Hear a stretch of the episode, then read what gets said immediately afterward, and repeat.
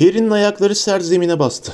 Dizleri biraz büküldü ve altın büyücünün başı kuvvetle yankılanan bir ham sesiyle yere düştü. Çevresine bakınca Dumbledore'un odasına gelmiş olduğunu gördü. Müdürün yokluğu sırasında her şey kendi kendini tamir etmiş görünüyordu.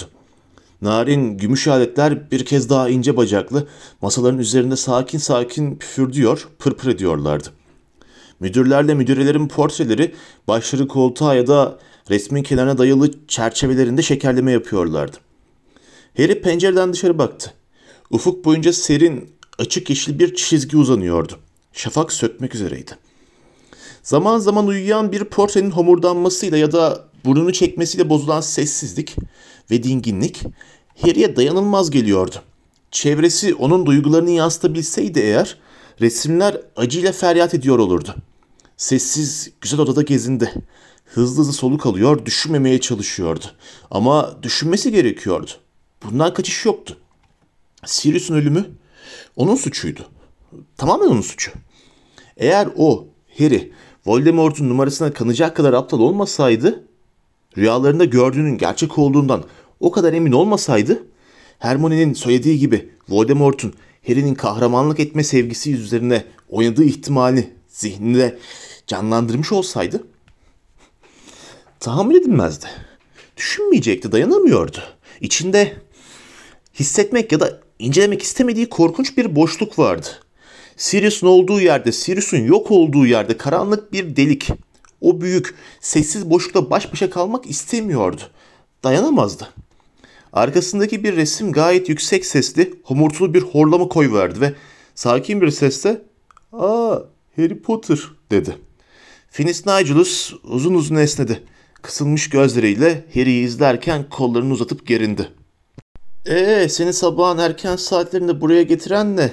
dedi sonunda. ''Bu odanın hak sahibi olan müdürden başka herkese kapalı olması gerekir.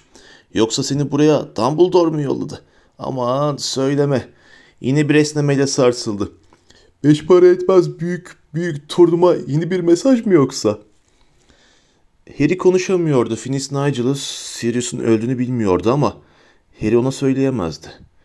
Bunu yüksek sesle söylemek olanları geri dönülmez, mutlak, onarılmaz hale getirirdi. Şimdi birkaç portre daha kıpırdanmıştı.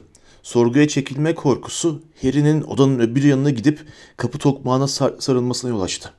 Tokmak dönmedi. İçeride kapalı kalmıştı. Müdürün masasının gerisindeki duvarda asılı olan çok şişman, kırmızı burunlu büyücü, ''Umarım bu'' dedi. Dumbledore'un kısa süre sonra aramızda olacağı anlamına geliyordur. Harry döndü. Büyücü büyük bir ilgiyle onu izliyordu. Harry evet anlamında başını salladı. Arkasındaki tokmağı yeniden çıkıştırdı ama tokmak dönmedi. Oh oh iyi dedi büyücü. Onsuz çok sıkıcıydı burası. Gerçekten çok sıkıcı. Üzerinde otururken resmedildiği taht gibi koltuğa iyice kuruldu ve Harry'e şefkatle gülümsedi. Dumbledore senin hakkında çok iyi şeyler düşünüyor, biliyorsundur eminim, dedi rahatça. Aa evet, seni çok takdir ediyor. Harry'nin göğsünü azman ağır bir parazit gibi boydan boya dolduran suçluluk duygusu şimdi kıvrınıp bükülmeye başlamıştı. Harry buna dayanamazdı artık, kendisi olmaya dayanamazdı. Kendini asla kendi başı ve bedeninde böyle hapsolmuş hissetmemişti. Başka biri, herhangi biri olmayı hiç bu kadar şiddetle istememişti. Boş şömine zümrüt yeşili bir alevle parladı. Harry kapıdan uzağa zıplayıp şömine ızgarasına dönüp duran adama baktı. Dumbledore'un uzun bedeni ateşte belirirken şömineyi çevreleyen duvarlardaki müdürler ve müdüreler sıçrayarak uyandılar. Çoğu bağırıp ona hoş geldin dedi. Teşekkür ederim dedi Dumbledore yumuşak bir sesle. Önce Harry'e bakmadı. Kapının yanındaki tüneye yürüdü ve cübbesinin iç cebinden minik, çirkin, tüysüz Fawkes'u çıkardı. Yetişkin Fawkes'un genellikle durduğu altın direğin altındaki yumuşak küllerin bulunduğu tepsiye şefkatle koydu. ''Ee Harry'' dedi Dumbledore nihayet yavru kuş arkasını dönerek. ''Öğrenci arkadaşların hiçbirinin bu geceki olaylar nedeniyle kalıcı bir hasara uğramayacağını duymaktan memnun olursun sanırım.'' Harry iyi demeye çalıştı ama ağzından ses çıkmadı. Dumbledore sanki ona neden olduğu hasar miktarını hatırlatıyordu ve bu sefer ona doğrudan doğruya baktı. İfadesi de suçlayıcıdan çok müşfik olduğu halde Harry onunla göz göze gelmeye dayanamıyordu. Madame Pomfrey herkesi tamir ediyor, dedi Dumbledore. Nymphadora Tonks'ın kısa bir süre Aziz Mango'da kalması gerekebilir. Ama anlaşılan tamamen iyileşebilecekmiş. Harry sadece dışarıdaki gökyüzünün rengi açıldıkça daha fazla ışık alan halıya başını sallamakla yetindi. Odadaki bütün portrelerin Dumbledore'un ağzından çıkan her kelimeyi hevesle dinlediklerinden, Dumbledore ve Harry'nin nerede olduğunu ve insanların neden yaralandığını merak ettiklerinden emindi. Neler hissettiğini biliyorum Harry, dedi Dumbledore çok yavaşça. Hayır bilmiyorsunuz, dedi Harry. Sesi birden yüksek ve kuvvetli çıktı. Akkor halinde bir öfke kabardı içine. Dumbledore onun duyguları hakkında hiçbir şey bilmiyordu. Gördün ya Dumbledore, dedi Finis Nigelus sinsi sinsi. Asla öğrencileri anlamaya çalışma. Bundan nefret ederler. Trajik bir şekilde anlaşılmamayı, kendi acıma duyguları içinde boğulmayı tercih ederler. Başlarına açtıkları dertlere... Bu kadar yeter Finis, dedi Dumbledore. Harry Dumbledore arkasını döndü ve kararlı bir şekilde pencereden dışarı baktı. Uzakta Quidditch stadını görebiliyordu. Sirius bir keresinde salkım saçak tüylü kara köpek kılığında Harry'nin oynamasını seyretmek için oraya gelmişti. Belki de Harry'nin James kadar iyi olup olmadığını görmeye gelmişti. Harry hiç sormamıştı ona. Hissettiklerin utanılacak bir yanı yok Harry, dedi Dumbledore'un sesi. Tersine böyle acı hissedebilmen senin en büyük gücündür.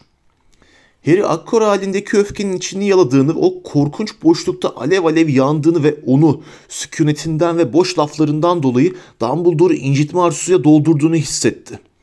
En büyük gücüm öyle mi? dedi Harry. Artık görmeyen gözlerde Quidditch stadına bakarken sesi titriyordu. En ufak bir fikriniz yok. Bilmiyorsunuz. Neyi bilmiyorum diye sordu Dumbledore sakin sakin. Artık bu kadar da çok fazlaydı. Harry döndü büyük bir öfkeyle titriyordu.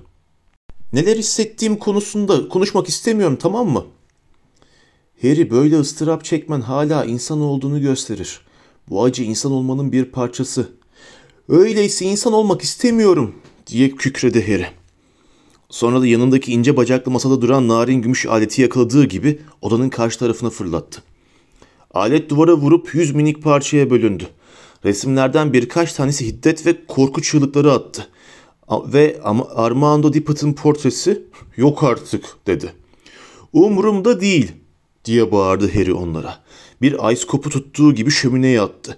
Canıma yetti. Yeterince gördüm. Bırakmak istiyorum. Sona ermesini istiyorum. Artık umurumda değil. Az önce üzerinde gümüş aletin durduğu masayı yakaladı. Onu da fırlattı. Masa yerde parçalandı. Bacakları farklı yönlerde yuvarlanarak gitti. Umurunda dedi Dumbledore. Kılı kıpırdamamıştı. Harry'nin odasını yerle bir etmesini durdurmak için en küçük bir harekette bulunmamıştı.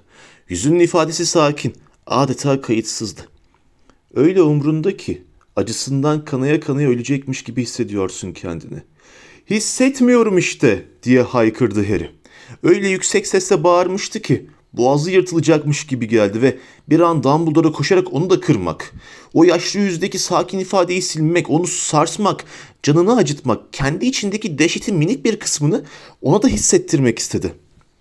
''Aa evet, hissediyorsun.'' dedi Dumbledore daha da sakin şekilde. ''Şimdi hem annenle babanı hem de tanıdıkların içinde bir anneye ya da babaya en fazla benzeyen insanı kaybettin. Elbette umrunda.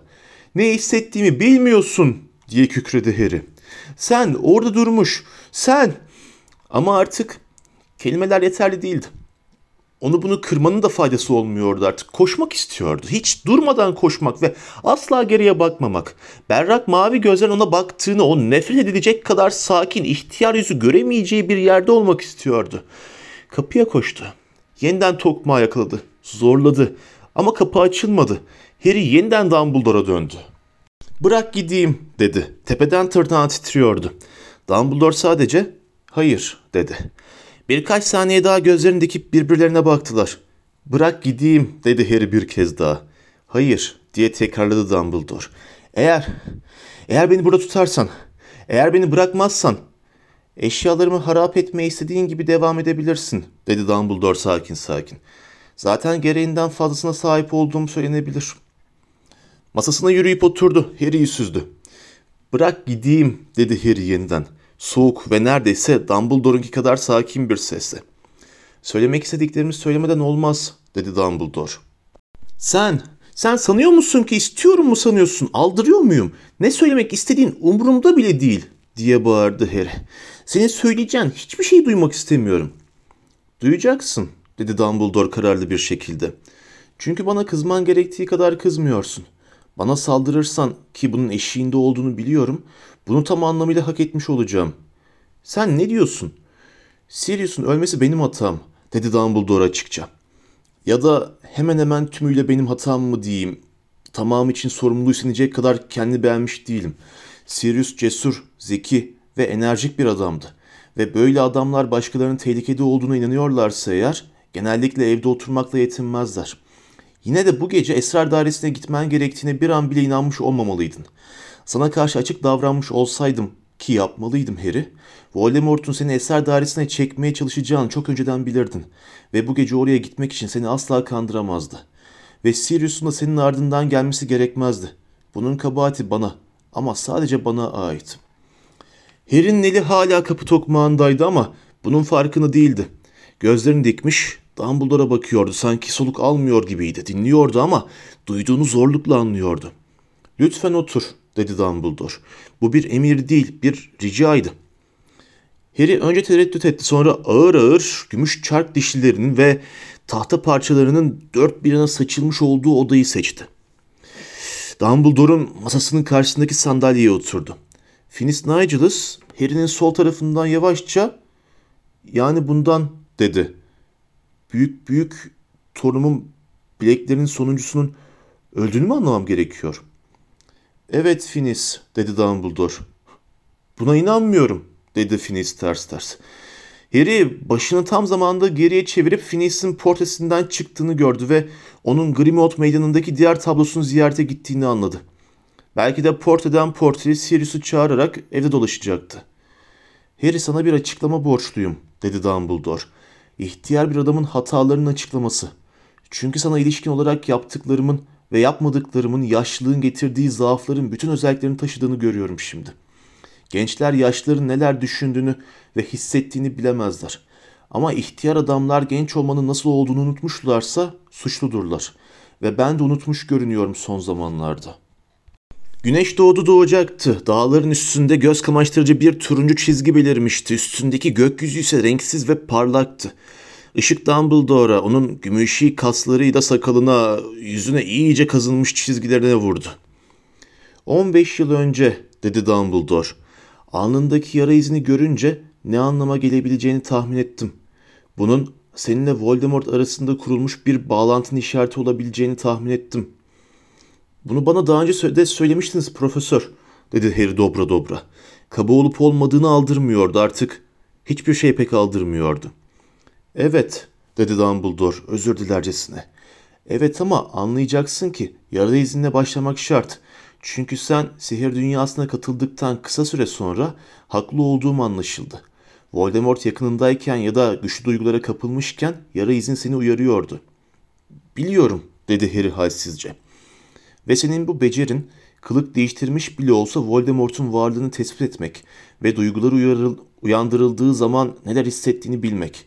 Voldemort kendi bedenine dönüp güçlerini tam olarak yeniden elde edince daha da belirgin hale geldi. Harry evet anlamında başını sallamak zahmetine bile katlanmadı. Bütün bunları zaten biliyordu. Daha da yakınlarda, dedi Dumbledore. Voldemort'un aranızda böyle bir bağ olduğunun farkına varabileceğinden kaygılanmaya başladım. Ve elbette sen onun zihninin ve düşüncelerinin bu kadar derinliklerine girince senin varlığını hissettiği bir an geldi. Tabii ki Bay Weasley'e yapılan saldırıya tanık olduğun geceden bahsediyorum. Evet, Snape bana söyledi diye mırıldandı Harry. Profesör Snape Harry diye yavaşça düzeltti Dumbledore. Ama sana bunu niçin benim açıklamadığımı merak etmedin mi? Niye ben sana zihin bent dersi vermedim? Neden aylardır sana bakmaktan bile kaçındım? Harry başını kaldırdı. Şimdi Dumbledore'un üzgün ve yorgun gö- göründüğünü fark edebiliyordu. Evet diye mırıldandı Harry. Evet merak etmiştim. Anlıyorsun ya diye devam etti Dumbledore. Voldemort'un zihnine zorla girmesi. Düşüncelerini kendi amaçları için kullanması ve yanlış yönlendirmesi için aradan fazla vakit geçmeyeceğine inanıyordum. Bunu yapması için de onu daha fazla yüreklendirmeye hiç hevesli değildim. Şimdi ya da daha önce ilişkimizin müdür-öğrenci ilişkisinden daha yakın olduğunu fark edecek olursa seni bana karşı casus olarak kullanma şansını kaçırmayacağından emindim. Senden yararlanma şekillerinden, seni ele geçirmeye çalışma ihtimalinden korkuyordum. Harry, Voldemort'un seni o şekilde kullanacağını düşünmekte haklı olduğuma inanıyordum. Seninle yakın temas halinde olduğumuz nadir anlarda gözlerinin gerisinde onun gölgesinin kıpırdadığını gördüm gibi geldi bana. Harry Dumbledore'la göz göze geldikleri anlarda içinde uyuyan bir yılanın uyanıp sokmaya hazırlandığı duygusuna kapıldığını hatırladı.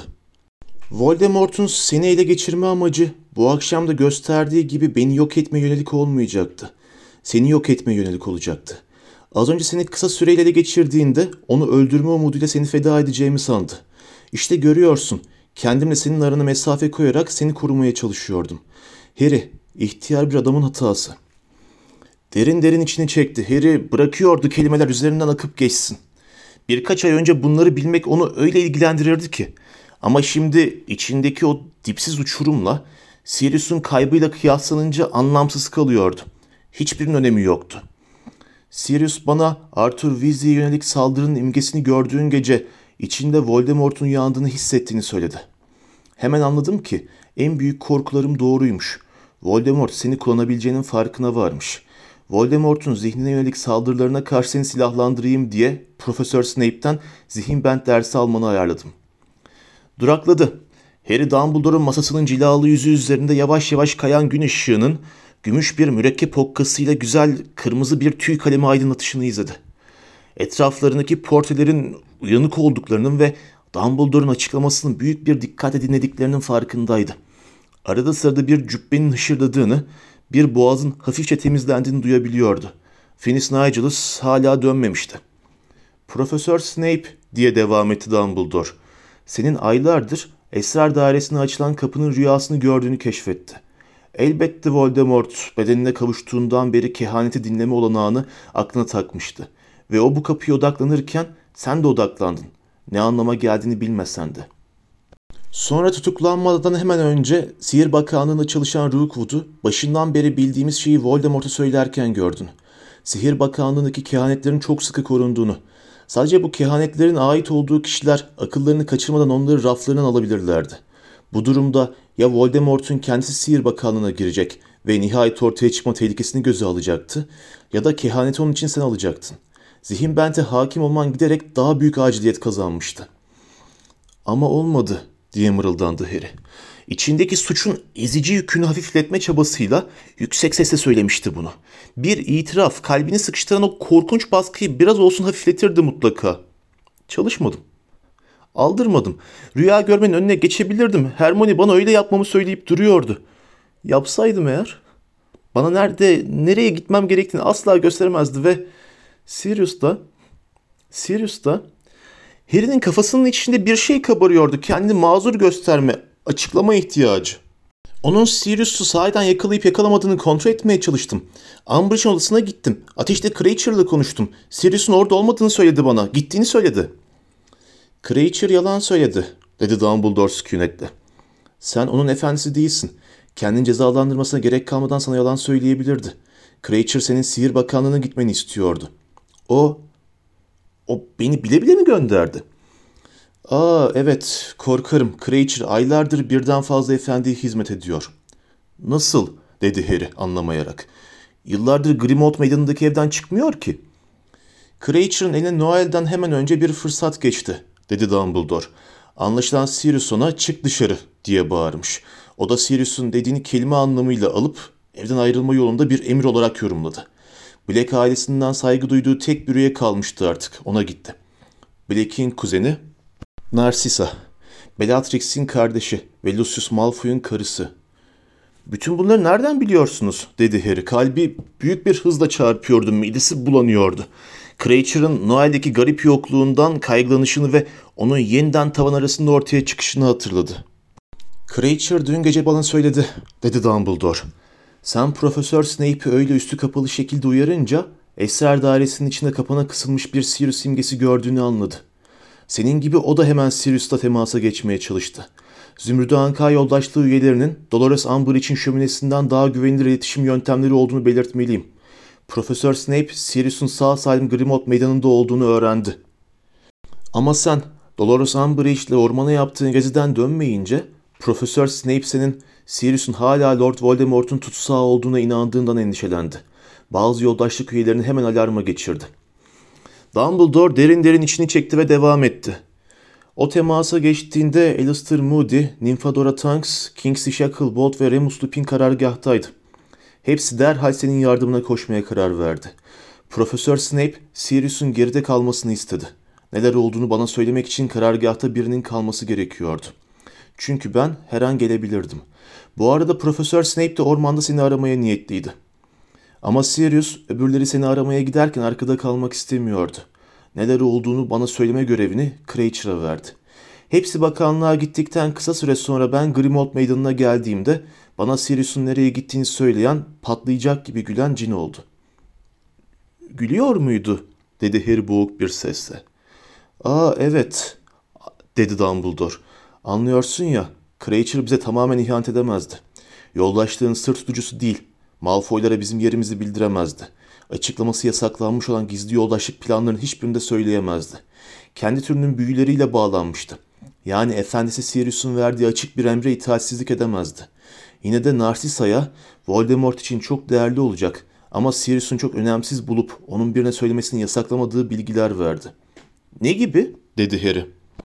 Dünyada Sirius'un en fazla değer verdiği insanın sen olduğun gibi, dedi Dumbledore usulca.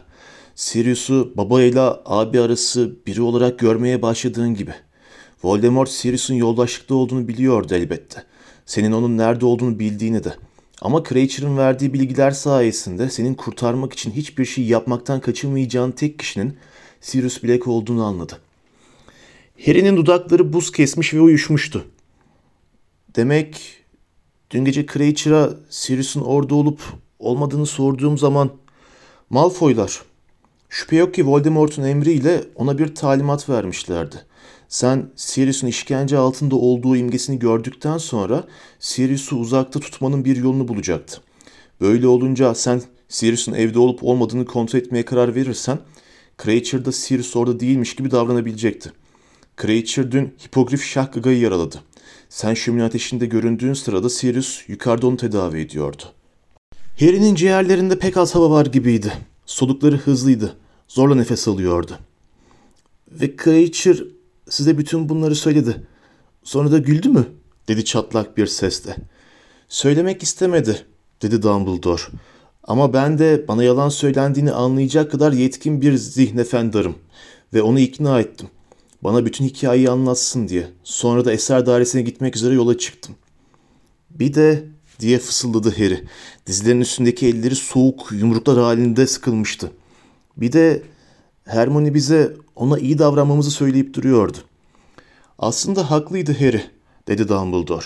Grimmauld Meydanı 12 numarayı karargah olarak kabul ettiğimiz zaman Kreacher'a şefkat ve saygıyla muamele edilmesi gerektiği konusunda Sirius'u uyarmıştım. Kreacher'ın bizim için tehlikeli olabileceğini de söylemiştim. Sirius beni pek ciddiye almadı sanırım. Kreacher'da asla duyguları insan kadar keskin bir varlık olarak... Onu suçlamayın. Böyle demeyin. Sirius hakkında sanki... Harry'nin boğazı düğümlenmişti. Kelimeleri doğru dürüst telaffuz edemiyordu. Kısa süreliğine dinen çılgın öfkesi içinde yeniden parladı. Dumbledore'un Sirius'u eleştirmesine izin vermeyecekti. Kreacher yalancı, iğrenç. Hak etti. Kreacher büyücüler onu ne hale getirdiyse odur Harry, dedi Dumbledore. Evet, ona acınması gerekir. Onun hayatı da senin arkadaşın Dobby'ninki kadar berbat geçti. Sirius'un buyruklarını yerine getirmek zorunda kaldı. Çünkü Sirius onun kölesi olduğu ailenin son ferdiydi. Ama Kreacher ona karşı gerçek bir sadakat duymadı. Ve Kreacher'ın hataları ne olursa olsun kabul edilmeli ki Sirius da onun kaderini kolaylaştırmak için hiçbir şey Sirius hakkında böyle konuşma diye haykırdı Harry. Yeniden ayağa kalkmıştı. Çok kızgındı. Sirius'u onun ne kadar cesur olduğunu, neler çektiğini belli ki hiç anlamamış olan Dumbledore üstüne atlamaya hazırdı. Peki ya Snape? dedi Harry tükürürcesine. Ondan söz etmiyorsun değil mi? Sirius'un Voldemort'un elinde olduğunu da söylediğimde her zamanki gibi alaycı alaycı güldü.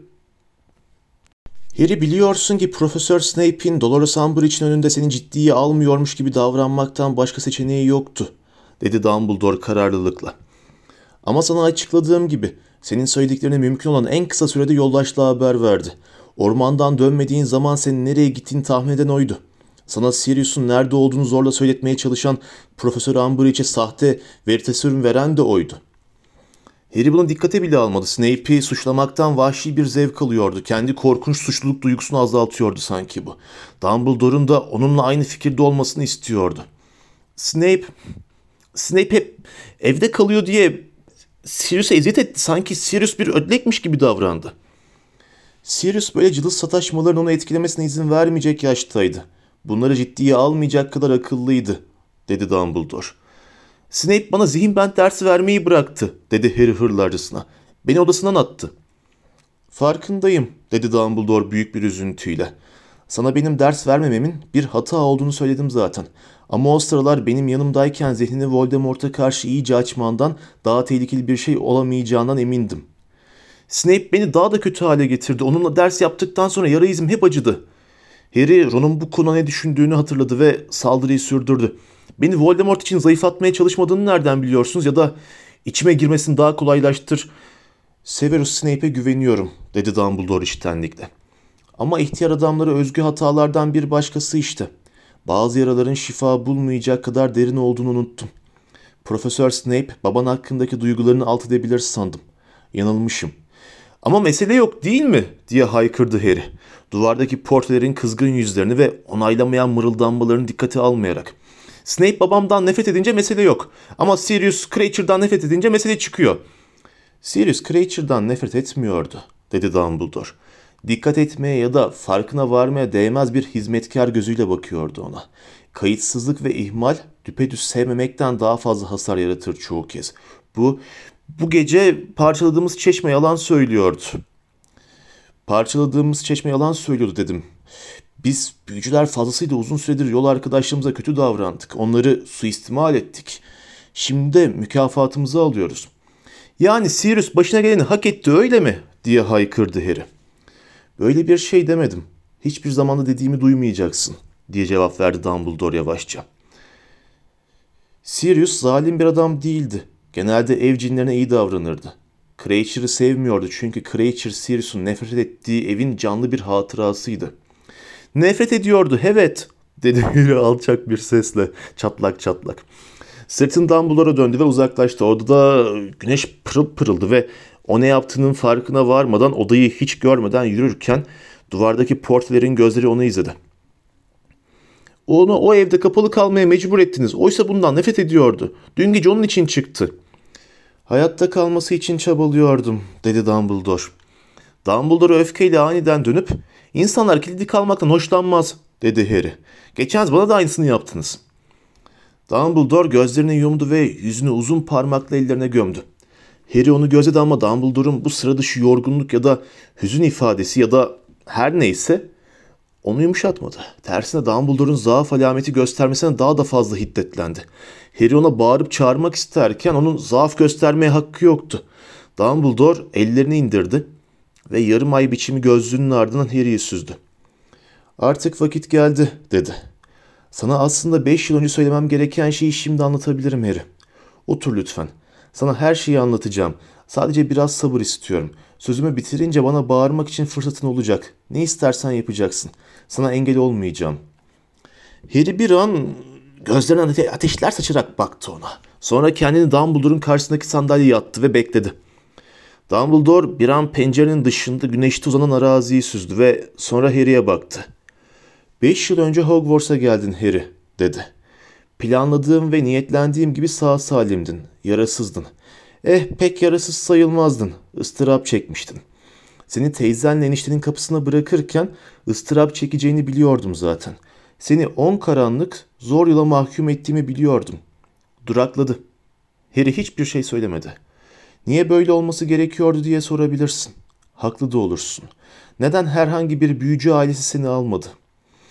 Çoğu bunu büyük bir memnuniyetle yapardı. Seni oğulları olarak yetiştirmekten onur duyar, mutlu olurlardı. Cevabım şu. Önceliğim senin hayatta kalmandı. Belki de benden başka kimsenin farkında olmadığı kadar büyük bir tehlike içindeydin. Voldemort saatler önce yenilmişti. Ama müritleri ki çoğu aşağı yukarı onun kadar korkunçtur, hala kaçaktı, kızgındı, umutsuzdu ve tehlikeliydi. Ve önümüzdeki yıllara ilişkin olarak da karar vermem gerekiyordu. Voldemort'un sonsuza dek gittiğine inan- inanıyor muydum? Hayır. O dönmeden önce 10 yıl mı geçer? 20 mi? 50 mi? Bilmiyordum. Ama döneceğinden emindim ve onu iyi tanıdığım için de seni öldürmeden rahat etmeyeceğini biliyordum. Voldemort'un sihir bilgisinin belki de yaşayan her büyücününkinden engin olduğunu biliyordum. Eğer yeniden gücünün doruğuna çıkarsa benim en karmaşık ve güçlü koruma büyülerimle tılsımlarımın bile alt edebileceğini biliyordum. Ama Voldemort'un zaafını da biliyordum ve kararımı verdim. Sen onun bildiği, küçümsediği ve bu yüzden de daima hafife aldığı ki bunun zararını kendi çekti, kadim bir sihir tarafından korunacaktın. Annenin seni korumak için öldüğü gerçeğinden söz ediyorum tabii. Sana Voldemort'un hiç beklemediği kalıcı bir koruma sağladı. Bugün bile damarlarında akan bir koruma. Onun için ben annenin kanına güvendim. Seni onun hayatta kalmış tek akrabasına, kız kardeşine gönderdim. Beni sevmiyor, dedi Harry hemen. Hiç umurunda değil ama seni aldı, diye sözünü kesti Dumbledore.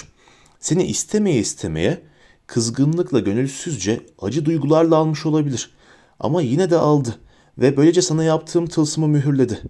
Annenin fedakarlığı kan bağını sana verebileceğim en güçlü kalkan haline getirdi. Ama ben hala anlamıyorum. Annenin kanının olduğu yere evim diyebildiğin sürece orada Voldemort sana dokunamaz. Zarar veremez. Onun kanını akıttı ama o kan sende ve annenin kız kardeşinde yaşıyor. Onun kanı senin sığınağın oldu.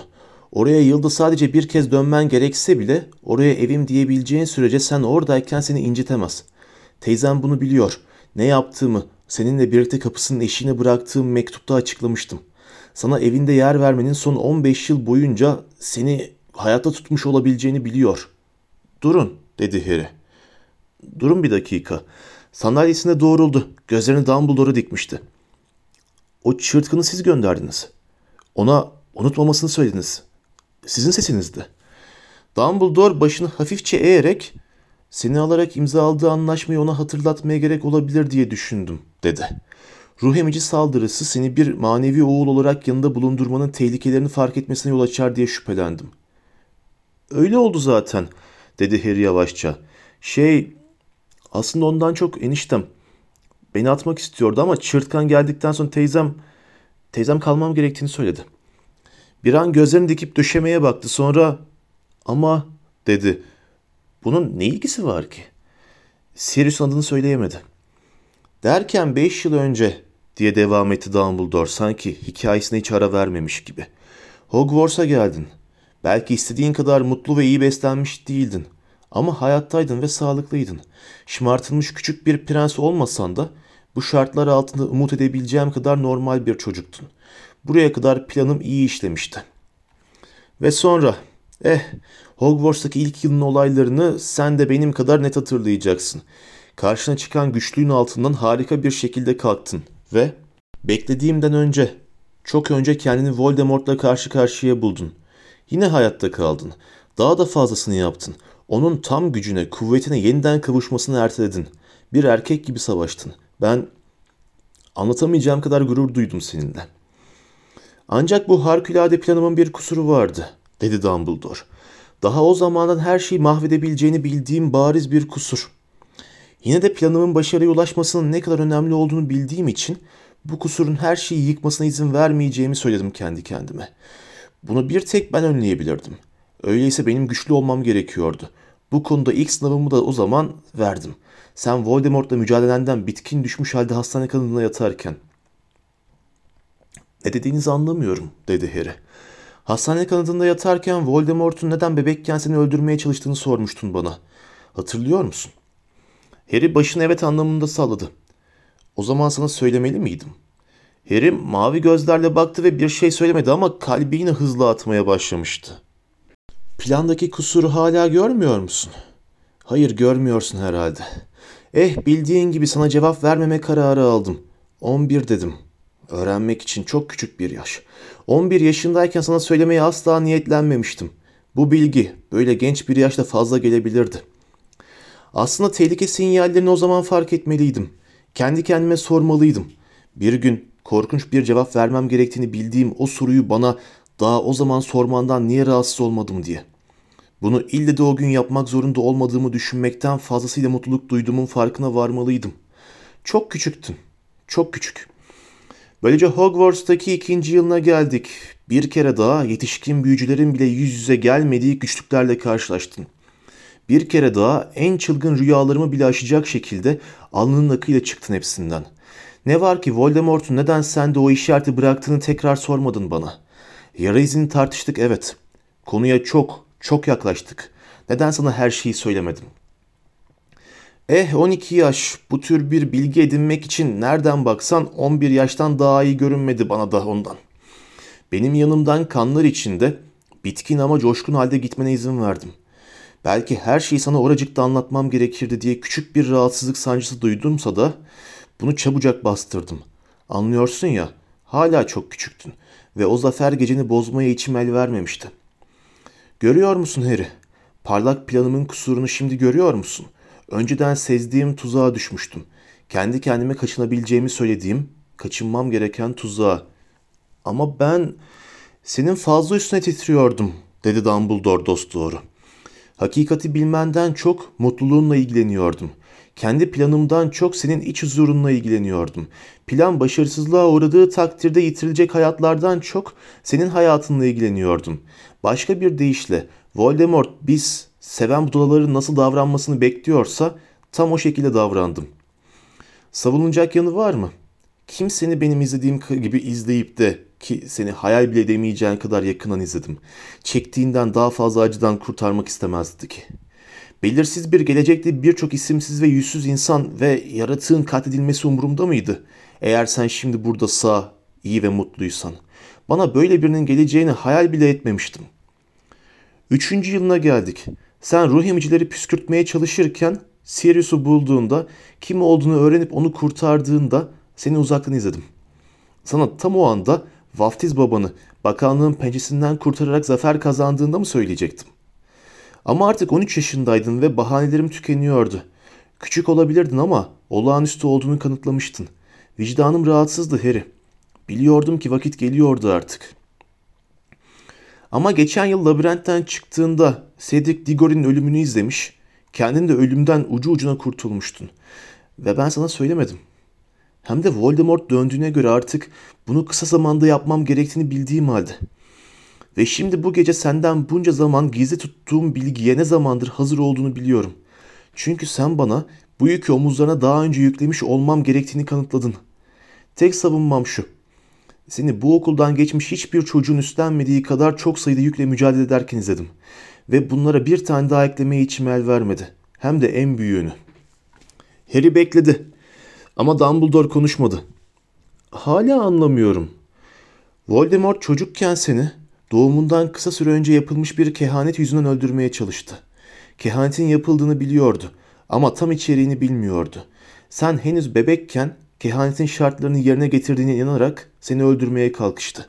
Seni öldürmeye yönelik lanet geri tepince yanıldığını anladı. Zararını da çekti. Bu yüzden de bedenine döndü döneli, özellikle de senin geçen yıl ondan olağanüstü bir biçimde kaçışından sonra o kehanetin tümünü dinlemeyi kafasına koydu. Dönüşünden beri hiç yılmadan aradığı silah bu. Seni nasıl yok edeceğinin bilgisi. Güneş artık tamamen doğmuştu.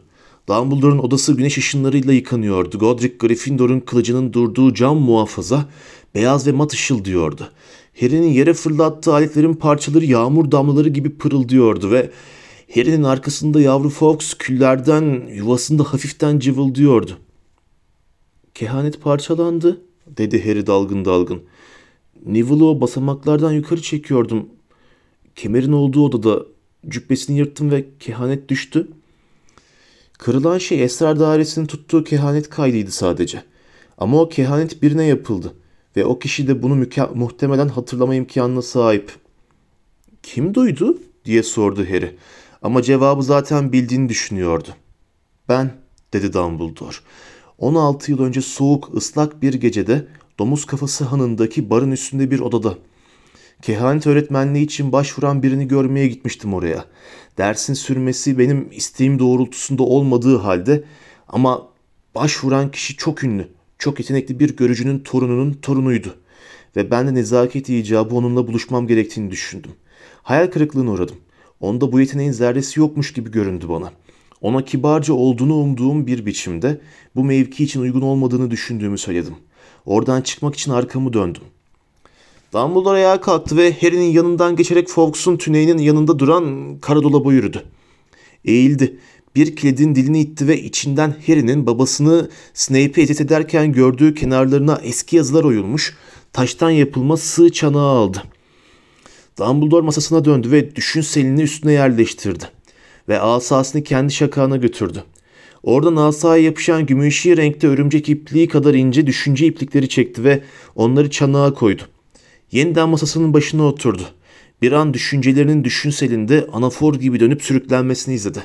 Sonra içini çekerek asasını kaldırdı ve ucuyla gümüşi maddeyi dürttü. İçinden şallara bürünmüş, gözleri gözlüğünün arkasında muazzam şekilde büyümüş bir şekil çıktı ve ayakları çanağın içinde yavaşça kendi etrafında döndü. Ama Sybil Trelawney konuştuğunda her zamanki hayali fener mistik sesiyle konuşmadı.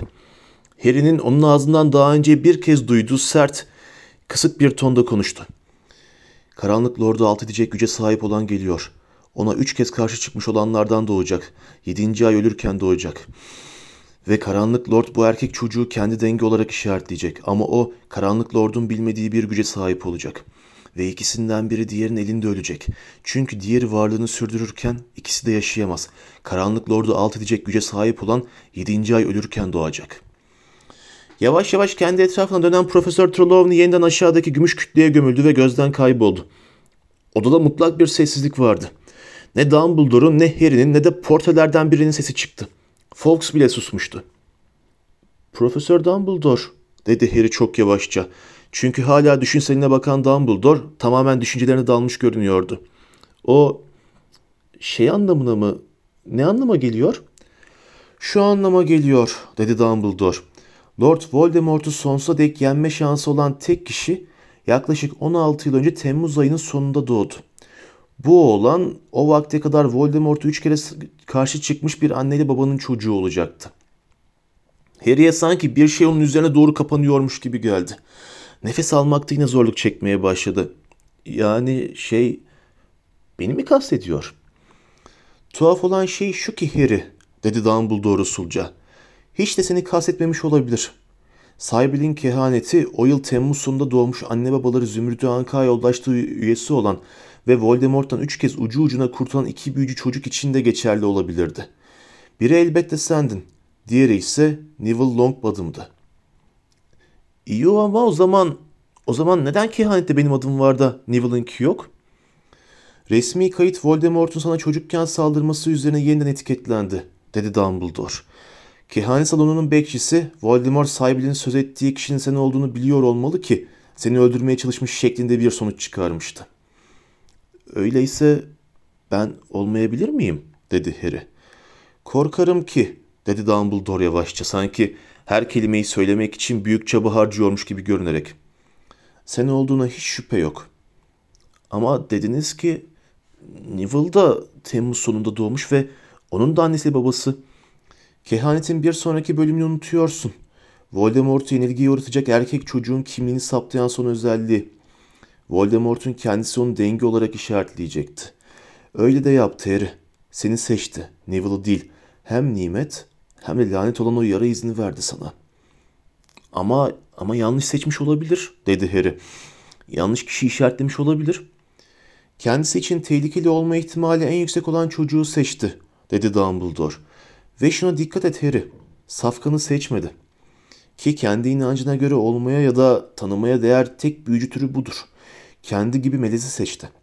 Daha seni görmeden önce sen de kendini gördü. Ve seni o yara iziyle işaretlerken niyetlendiği gibi seni öldürmedi. Sana bazı güçler verdi. Bir de gelecek ondan bir değil dört kere kaçmanı sağlayacak biçimde donattı seni. Ne senin annenle babanın ne de Neville'ın annesi babasının yapabildiği bir şey.'' Niye yaptı öyleyse? dedi Harry. Kendini hem uyuşmuş hem üşümüş hissediyordu. niye beni bebekken öldürmeye çalıştı bekleyip daha büyüdüğümüzde Neville'ın mı benim mi daha tehlikeli olacağımızı görebilirdi ve o zaman hangimiz onu... Bu gerçekten de daha pratik bir yöntem olabilirdi, dedi Dumbledore. Ama Voldemort'un kehanet hakkındaki bilgisi tam değildi.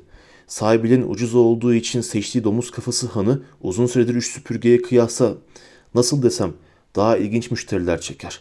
Başkalarının sizi duyamayacağının asla emin olamayacağınız bir yerdir. Tıpkı senin ve arkadaşların o akşamda benim bir bedel ödeyerek öğrendiğimiz gibi.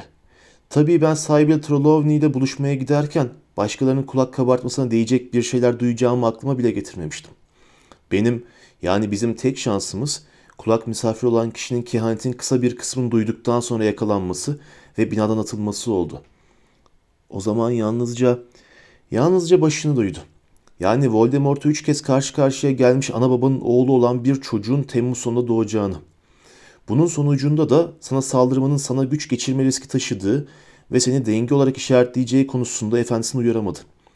Bu yüzden de Voldemort sana saldırmanın tehlikeli olduğunu, bekleyip daha fazlasını öğrenmenin daha akıllıca olacağını asla bilemedi. Senin karanlık lordun bilmediği bir güce sahip ama değilim dedi Harry boğuluyormuş gibi bir sesle. Bende onda olmayan güç yok. Onun bu gece dövüştüğü gibi dövüşemem. İnsanları ele geçiremem ya da ya da öldüremem. Esrar dairesinde bir oda var diye sözünü kesti Dumbledore. Hep kilitli tutulur. İçinde ölümden, insan zekasından, doğanın güçlerinden hem daha harikulade hem de daha korkunç olan bir güç var. Belki aynı zamanda oradaki pek çok inceleme konusunun en esrarengiz olanı. İşte sen o odada saklanan güce bol miktarda sahipsin. Voldemort'ta hiç yok. O güç bu akşam seni Sirius'u kurtarmaya götürdü. O güç seni Voldemort tarafından ele geçirilmekten de kurtardı. Çünkü tiksindiği güçle bunca dolu olan bir bedenle kalmaya dayanamadı. Sonuçta zihnini kapatamıyor olmanın önemi kalmadı. Seni kalbin kurtardı. Harry gözlerini yumdu. Eğer Sirius'u kurtarmaya gitmeseydi Sirius ölmeyecekti. Daha çok yeniden Sirius'u düşünmek zorunda kalacağı anı ertelemek için cevaba pek daldırmadan sordu. Kehanetin sonu bir şey diyordu. Diğeri varlığını sürdürürken ikisi de yaşayamaz dedi Dumbledore. Yani dedi Harry sanki içine derin bir umutsuzluk kuyusu varmış da kelimeleri oradan çekip çıkarıyormuş gibi. Yani bu birimizin birimizin ötekini öldüreceği anlamına mı geliyor sonunda? Evet dedi Dumbledore. Uzun süre ikisi de konuşmadı. Odanın duvarlarının çok gerisinde bir yerlerde Harry sesler duyuyordu. Bir belki de erkenden kahvaltı etmek için büyük salona giden öğrencilerin sesleri. Dünyada hala yemek yerken yemek yemek isteyen gülen Sirius Black'in sonsuza dek gittiğini bilmeyen ya da buna aldırmayan insanların olması imkansız geliyordu ona. Sirius şimdiden milyonlarca kilometre uzakta gibiydi. Şimdi bile Harry'nin bir parçası o tülü çekmiş olsa Sirius ona bakarken göreceğine belki de havalama gibi kahkahasıyla onu karşılayacağına inanıyordu. Sana bir açıklama borcum daha var Harry, dedi Dumbledore tereddütle. Belki de neden seni hiç sınıf başkanı seçmedim diye merak ediyorsundur. İtiraf edeyim ki senin zaten yeterince sorumluluğun olduğunu düşündüm. Harry başını kaldırıp ona baktı ve Dumbledore'un yüzünden aşağı uzun gümüş rengi sakalına bir damla yaşın aktığını gördü.